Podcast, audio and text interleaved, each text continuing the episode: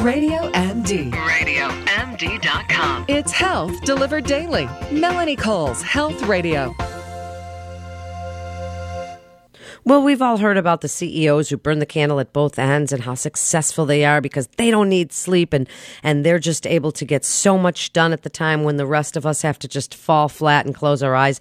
But actually, that is not necessarily the secret to success. And my guest today is Terry Cralle. She's the co-founder of a four-bed sleep disorder center in Virginia and nationally recognized sleep health consultant, educator, and advocate. And she's the co-author of Sleeping Your Way to the Top. So Terry, welcome to the show. Adults kids, teens, electronics, sleep hygiene, light. I mean, there's so much that goes into it now with sleep, and we're hearing more and more about it. What do you want people to know about sleep? Oh, gosh, Melanie, thanks for having me, first of all. It's a pleasure to be on your show. I think people need to stop and rethink sleep and make it a priority in their lives. I mean, really make it, it it's a foundational thing along with diet and exercise, and we have to treat it as such.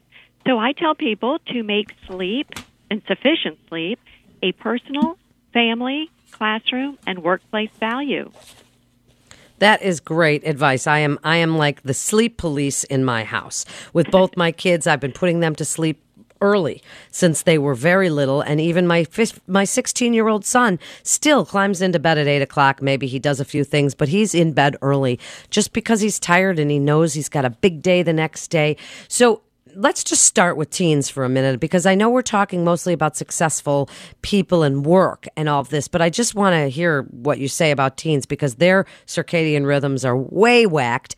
Their bio, you know, their clocks are just way out of there. They stay up till two. They want to sleep until four the next day. What do we do about our teens? Well, you're absolutely right about the teenagers. And we really have to help them because their biology makes it so they're tired later and they want to sleep later. I mean, they can't help it. It's not a character flaw, it's not a behavioral issue, it's the biology. So we have to work, I mean, as adults, and just ensure their health and safety. And by doing that, we have to ensure that they're getting enough sleep every night, which is about 9 to 9.25 hours is what they need on a daily basis. And you and I both know that a lot of teenagers are not getting this required amount of sleep. So I'm working with an organization called Start School Later, and what we're doing is, you know, in educating people in the, you know, classroom, um, teachers, students, parents, the need for the sleep need for these teenagers, and that maybe we should push the school start times um, a little bit later in the day so they don't have to get up quite so early. My son is a big fan of that later start time. He actually even did a debate on it. So he thinks that he's just right on board with you in there because he gets up at 5:30 Yes. and has to, you know, be ready for the bus at 6:30. So that's a big one. Now, let's just jump to adults here and and in this day and age of needing to check our emails every 10 seconds and the texts the texts that come through. And people wake right up and check their email first thing. And so does that make us more successful? Because we're right on and we got to answer that email in just two seconds. Or are we doing ourselves damage in that way Yes, we're we're actually doing ourselves a disservice. And the point of our book, and it's applicable to anyone and everyone that wants to just have a better quality of life and be successful in all senses of the word, but we have to learn to turn the electronics off and get that sleep because it's not the quantity of hours, it's the quality of hours. And since sleep is so foundational, we're going to be more effective, more, you know, just alert, um, careful, make better decisions. We're going to be happier. We're going to be healthier. We're going to, you know, be more motivated if we're well rested. So that's our message that we want to make loud and clear that you're not missing anything, and most of us do need about eight hours a night. Um, you know, averaging seven to nine in that group someplace. And there's some variability among individuals, but most of us need that. Um, and we really should strive to get that on a daily basis. So, how do we get that on a daily basis? What do you tell people about sleep hygiene and getting rid of the electronics at that time of the night or, you know, making sure that their house is cool enough? And I mean, there's so many things that go into it. People drink, they eat later and later now, and they're on their tablets. And what do you tell people about that? Sure. I mean, we really have to um, educate people about good sleep hygiene, which sleep habits.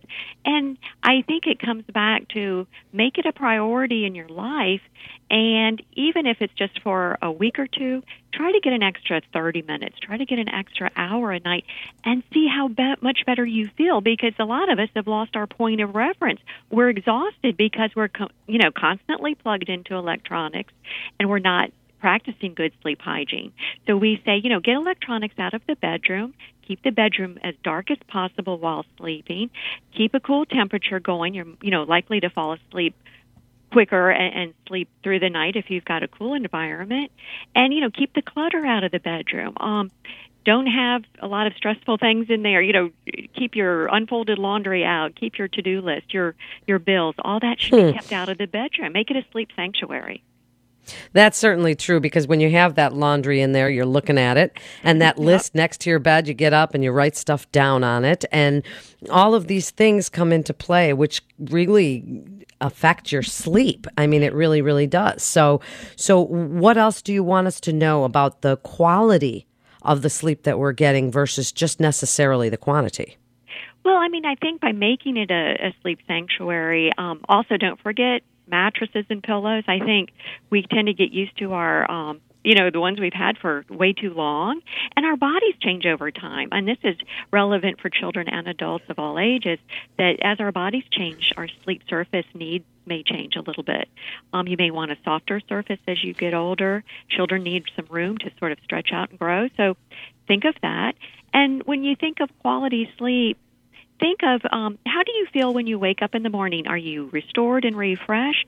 If you're not, start a dialogue. Always talk about sleep with your physician. Um, sleep is a vital sign.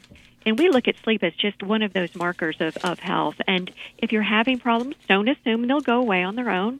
But but always have a dialogue with your physician about how you sleep and see a sleep specialist if problems persist or you think you may have a sleep disorder.